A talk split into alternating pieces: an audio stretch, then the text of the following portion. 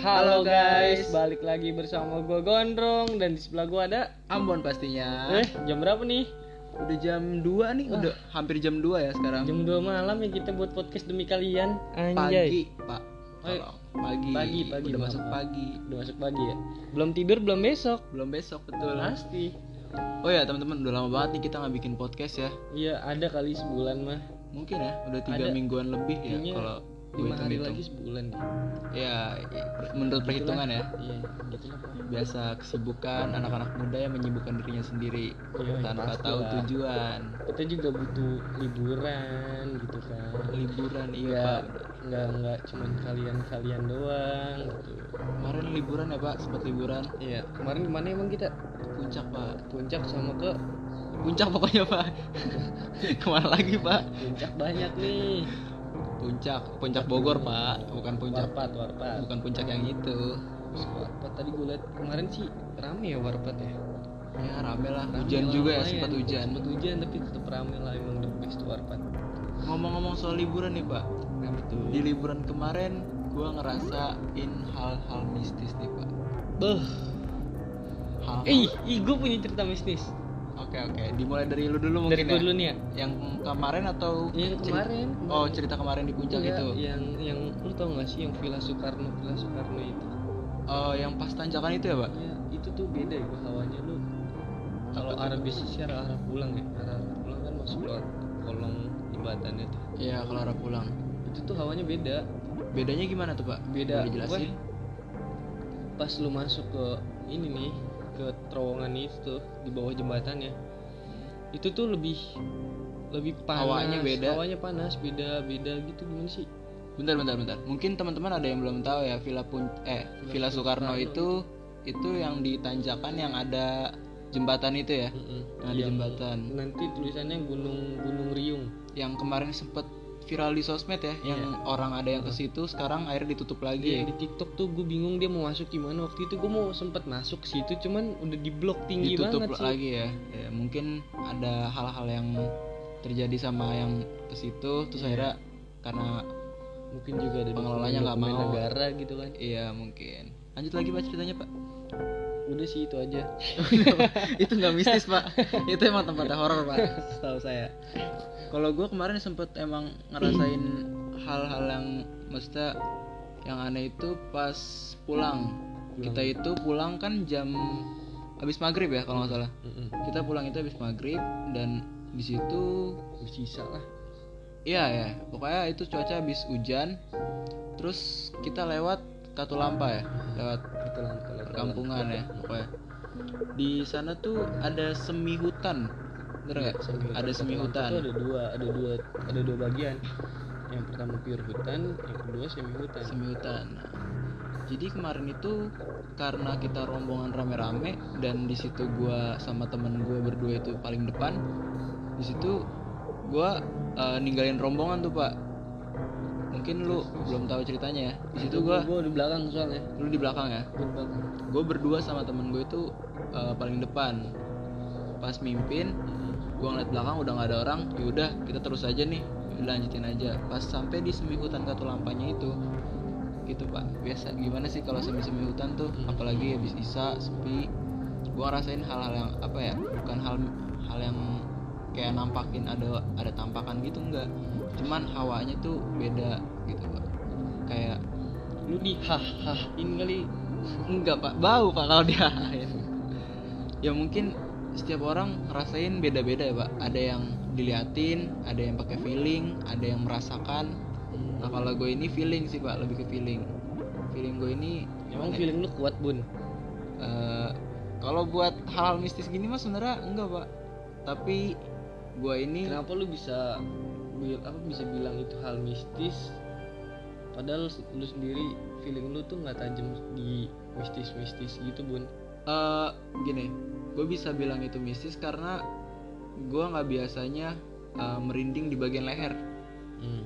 kemarin pas lewat situ gue sempat merinding di bagian leher sih Terus itu pengalaman pengalaman pertama gue lewat Katulampa mungkin yang eh, dimistisin mungkin mungkin ya gue juga nggak tahu ya itu eh, apa ya eh, itu antara angin doang atau emang ada hal-hal di luar nalar? Tapi biasanya sih gue kalau kalau gue pribadi ya kalau gue sebelum kejadian kayak horor-horor gitu pasti selalu dikasih tanda. Kalau gue contohnya misal. Waktu itu gue pernah itu gue malam Jumat. Malam Jumat ya? sama mantan gue Mm-mm. gue jalan di deket pamper kalau nggak salah Pamper tuh mana ya pak? Pamper, Tolong jelaskan pak. Pamulang Permai. Oke. yang buat anak-anak pamulang pasti tahu lah pamper Iya. iya.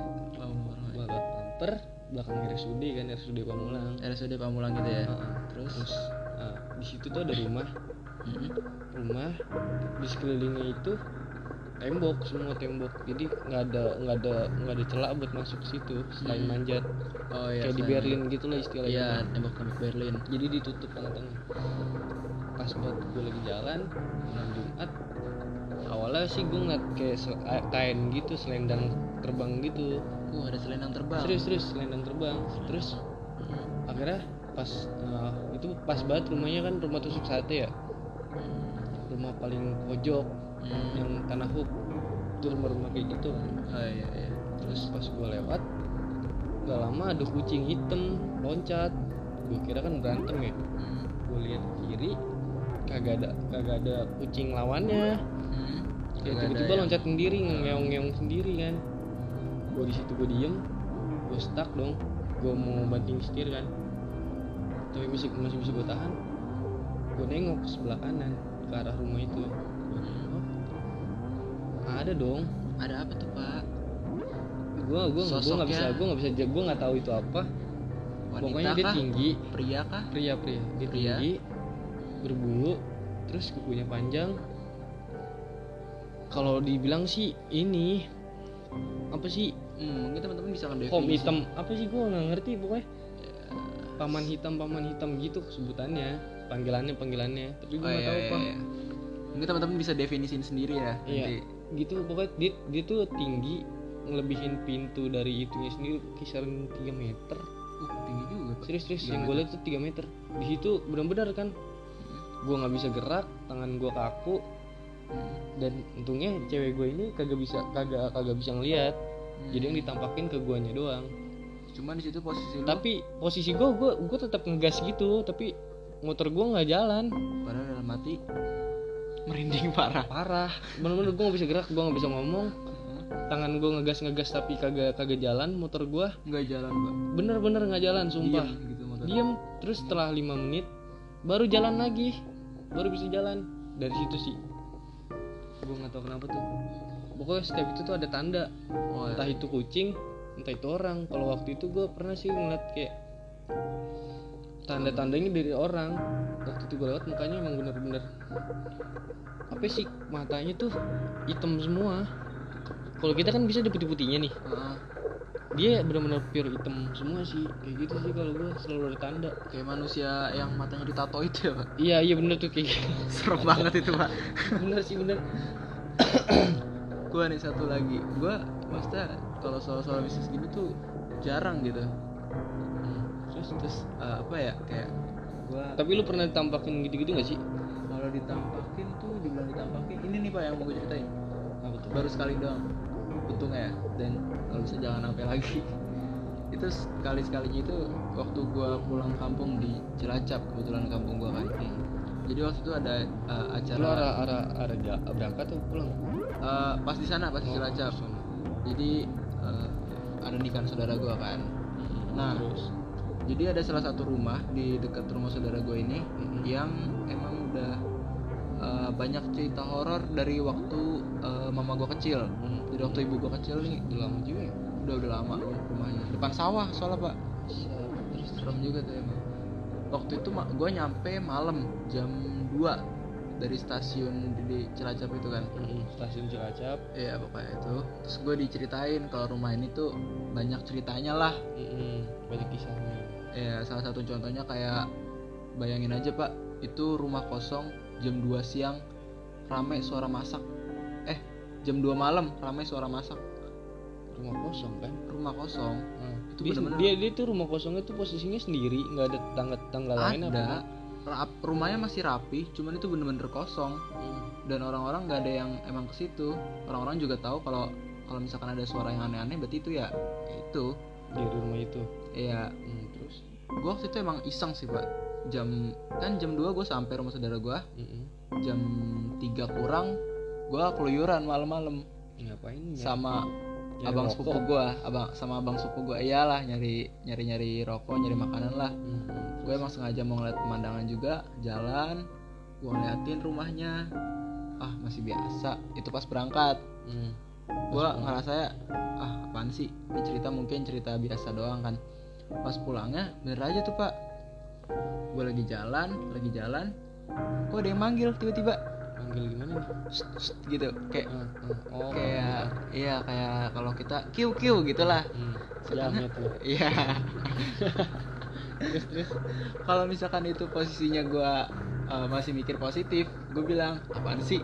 Masa malam-malam ada yang kiu kiuin gue hmm. hmm. di situ gue langsung tertuju sama rumah itu itu jam berapa tuh? Hah? jam 2an apa jam 3 jam 3 itu pak. tiga. jam 3 udah terus terus tiga kurang pas gua nengok kita kan berdua doang nih pas posisinya. Itu suara dari arah kiri. Jadi gua tuh jalan di sebelah kiri abang sepupu gue di sebelah kanan. Hmm. dan posisi rumahnya di? Kiri Hmm. kebetulan. Hmm. jadi gua dipanggil kayak dipanggil gitu kan. Kayak ada yang manggil manggil terus gua ngerasa ah masa sih dari rumah ini gue lihat gue lihat gue lihat gue lihat. Ada yang ngeliatin balik pak. Di mana? Di mana? Di posisinya di ruang tamu di jendela pak Jendela. tepatnya. Jendela Iya, rumahnya. dia, dia- jadi itu di ruang tamunya di jendela apa emang di kamarnya? Eh, itu waktu itu di, di di kamar. Jadi di kamar. Di kamar. Di kamar. Di kamar tiba-tiba gue ngeliat gue bisa ngebayangin sih. Ih kayak ada yang ngeliatin gue ya. Hmm. gue di situ merinding loh Hmm. spontan merinding gue juga merinding nih sekarang. Gue langsung teriak apaan tuh? Gue langsung lari. Heeh, heeh. pas lari mungkin karena abang sepupu gue kayak dia dia nggak dia nggak ngeliat kali dia nggak dia mungkin ngelihat cuman maksudnya dia posisinya di situ berani ya ya udah. Dia cuman biasa doang. Gue lari sampai rumah duluan. Pas nyampe rumah abang sepupu gue nanya udah tahu kan? Udah bang. Ya udah gak usah ditanggepin aja. Itu itu pertama kalinya sih pak gue diliatin maksudnya. Tapi diliatinnya ya bener-bener gimana wujudnya gitu? Gue nggak terlalu gue nggak liat wujudnya pak. Itu kelihatan matanya doang emang. Iya gue liat liat sih emang. Kalau yang gue lihat waktu itu di pamper juga merah sih matanya. Iya, kebanyakan merah. Positif aja pak kita. Mungkin mata gue juga pernah sih waktu itu naik gunung. Aduh, posisinya gue naik Pak? gunung. Gunung, gunung. banyak nih pak biasanya. di gunung gede gue Gunung Gede, oke. gue waktu itu lintas jalur Hmm. dari jalur putri ke Cibodas Hmm. gue naik motor di Cibodas nah dari situ uh, karena emang waktunya mepet juga kayaknya gue kan ngejar waktu juga Iya. jadi gue cuman berapa Posisinya jam berapa itu, Pak? dua hari satu malam Oh dua hari satu malam. harus nah pas dua pas gue muncak nih Hmm. Hari keberapa tuh? hari hari kedua Hari kedua. hari kedua gue muncak Hmm. terus jam 2 gue sampai puncak Dua siang. terus siang Dua siang. Oke. gue ngaso di puncak sampai jam 3 Satu jam.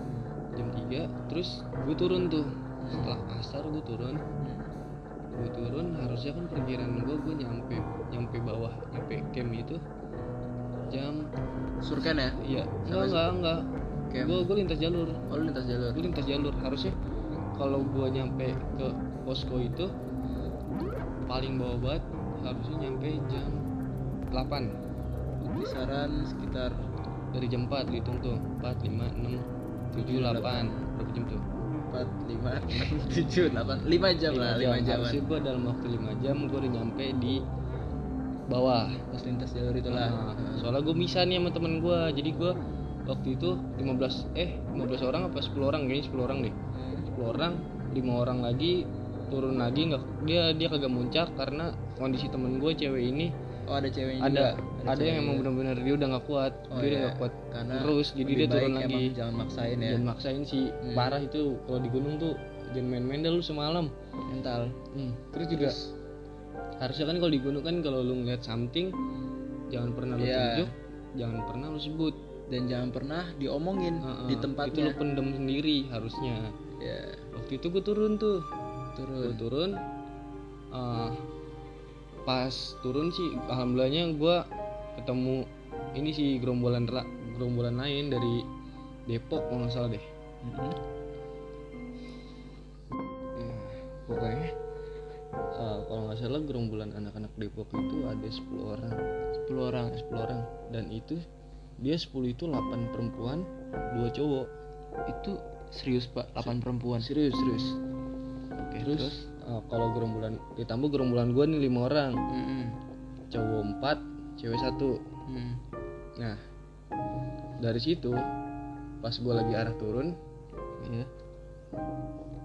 ada gerombolan Depok ini cewek satu dia nginjak batu gede terus kekilir kakinya kakinya kekilir dan dua kali berturut-turut dia kayak gitu terus Oke, terus tuh dua kali terus terus dua dua kali dua kali kok dua kali berturut-turut dia kayak gitu terus dari situ gue mikir kayak ada yang aneh nih Hmm. ada yang nggak beres nah gue penasaran kan Tapi di satu sisi lu masih mau merasionalkan kejadian itu ya, Hmm. masih mungkin ini kecelakaan emang. iya nah Iya, iya gue gue gue mikir kayak gitu kayak ah paling lumut nih Hmm. nah gue injek nih batunya nih Hmm. gue injak kagak kenapa-napa kaki gue padahal satu sisi sol bawah sepatu gue tuh udah botak Hmm.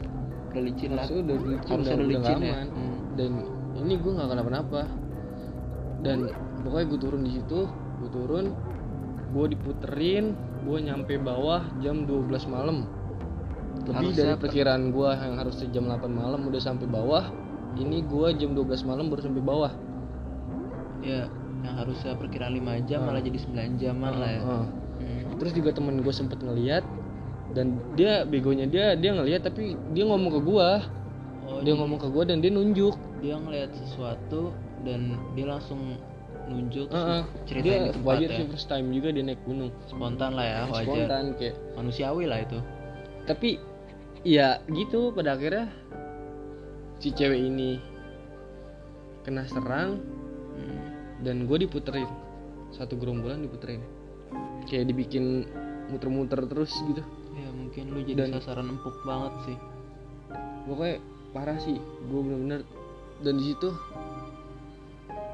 gue balik dari dari gunung. Hmm?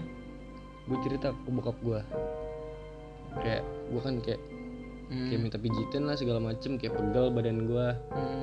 Minta pijitin bla bla bla gue ngomong kalau gue cerita yang soal di gunung terus bokap gue pijitin kaki gue dia ngomong kamu habis nginjek batu ya gue bilang gue mikir tuh. gue mikir bapak gue kan emang bisa bokap gue emang bisa mistis kayak gitu ya Iya. lu tahu tahu soal soal mistis gitu Hmm. gue mikir kayaknya iya deh hmm, gitu kan Hmm. batunya gede tapi datar gue bilang iya itu itu batu yang diinjak sama si cewek ini Hmm. nah kata gue iya kan Hmm. terus kata bokap gue di situ ada penghuninya udah ratusan tahun dari situ kayak dia nggak seneng tempat tinggal dia kita injak Oh iya. dan iya. akhirnya si cewek ini yang Hmm. diserang dan guanya guanya ini cuman kayak di set dicakar gitu sih kayak dicakar di bagian kaki kanan gue dicakar Hmm. nggak berbekas nggak apa tapi berat Oh iya iya. kaki kanan gue tuh berat buat ngelangkah Hmm. kayak gitu emang bener sih gue berat gue nggak ngerti lagi dah gue jangan macem-macem dah lu di gunung Hmm. Mungkin bukan rumah kita juga ya? dari cerita-cerita horor kita malam ini nih, kita lagi bertema horor. bener banget ya Eh, mungkin bisa sedikit apa ya? Mungkin teman-teman juga ada yang eh, sama pengalamannya kayak kita diliatin, ada yang ada digangguin. yang naik gunung digangguin apa gimana Pasti mungkin teman-teman juga ada yang ya itu sih kebanyakan dari mereka tuh mungkin apa ya? eh, gangguin kita karena kita kita sendiri ganggu. dari kita sendiri ya pasti dari kita sendiri juga dia kayak nggak bakal ganggu kalau kita sendiri nggak ganggu dan mungkin emang ada beberapa kayak kuntilanak merah itu dia Layangan, Pak. bau merah-merah itu tuh emang lebih iseng layangan Kan Iya. layangan pak baru connect dong gua itu layangan pak iya. terus terus gitu aja ya pak cerita kita malam ini di pagi hari. Mungkin yang mencekam ceritanya. Nanti backsoundnya harus cekam pak ini pak. Pasti. Pasti ya backsoundnya harus mencekam. Biar biar berasa. semua makin cer- biar berasa semua makin ya, berasa cerita gua kalau lu pada tuh. Iya. Mungkin itu aja kali ya cerita cerita Iya, kita. dari cerita-cerita kita. Oh iya, buat teman-teman juga jangan lupa nih dukung podcast kita. Caranya gampang bener. banget. Tinggal didengerin, abis itu di-share ke teman-temannya. Bisa lewat story IG ataupun apa pun itulah. WhatsApp, grup Iya, grup keluarga grup kelas karena sosial media udah luas banget sekarang. Mm-mm, bener Sekian dari gua, Ambon. dan gondrong Salam remaja, salam bercerita.